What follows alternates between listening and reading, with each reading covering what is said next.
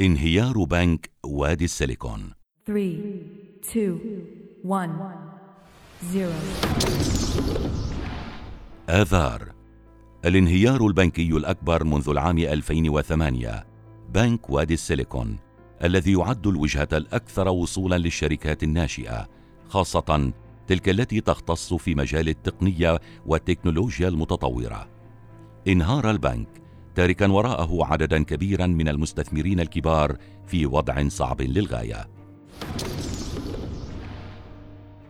تأسس هذا البنك في العام 1983 وكان مختصا في الأعمال المصرفية للشركات التقنية الناشئة وقدم تمويلا كبيرا لما يقارب نصف شركات التقنية والرعاية الصحية في الولايات المتحدة الأمريكية. الكثير من الناس لم يسمع بالبنك بحد ذاته بل سمع فقط بوادي السيليكون مرتع شركات التقنية مع أن هذا البنك يعتبر من أحد أكبر عشرين بنكا حول العالم حيث وصل إجمالي أصوله إلى المئتين وتسعة مليارات دولار بحلول نهاية العام 2022 التضخم كان من أحد الأسباب الرئيسية التي لعبت في انهيار هذا البنك. حيث عمد مجلس الاحتياطي الفيدرالي إلى رفع أسعار الفائدة وهذا في خطوة لكبح جماح التضخم الحاصل في الولايات المتحدة. هذه التكاليف أي تكاليف الإقراض جعلت من أسهم بنك وادي السيليكون ذات سعر مرتفع مما أدى إلى تخفيف زخم شرائها وحتى الاستثمار فيها. وليس هذا فحسب.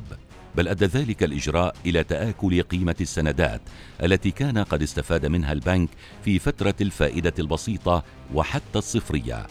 وعليه بدأت الكثير من الشركات الناشئة بسحب أموالها المودعة في البنك وبدأت الخسائر الكبيرة تلوح في الأفق مع تصاعد وتيرة سحب العملاء لودائعهم. وعليه أعلن البنك أنه سيبيع مجموعة من أسهمه بخسارة لدعم ميزانيته العمومية. الأمر الذي أثار الذعر بين شركات رأس المال الاستثمارية الرئيسية المستثمرة في هذا البنك.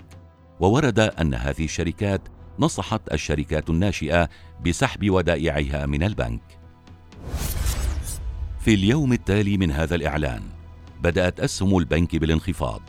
وفي اليوم الذي تلاه توقف التداول في أسهم بنك وادي السيليكون.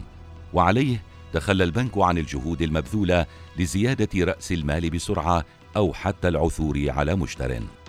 الأمر الذي أدى إلى تدخل المنظمين في ولاية كاليفورنيا لإغلاق البنك ووضعه تحت الحراسة القضائية بإشراف مؤسسة التأمين على الودائع الفيدرالية.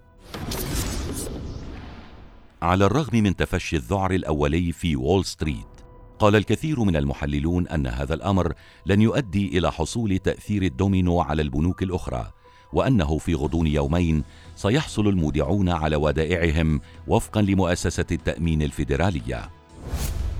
وفي وقت لاحق قال الملياردير الأمريكي إيلون ماسك أنه منفتح على فكرة شراء البنك دون أن يدلي بتصريحات أخرى.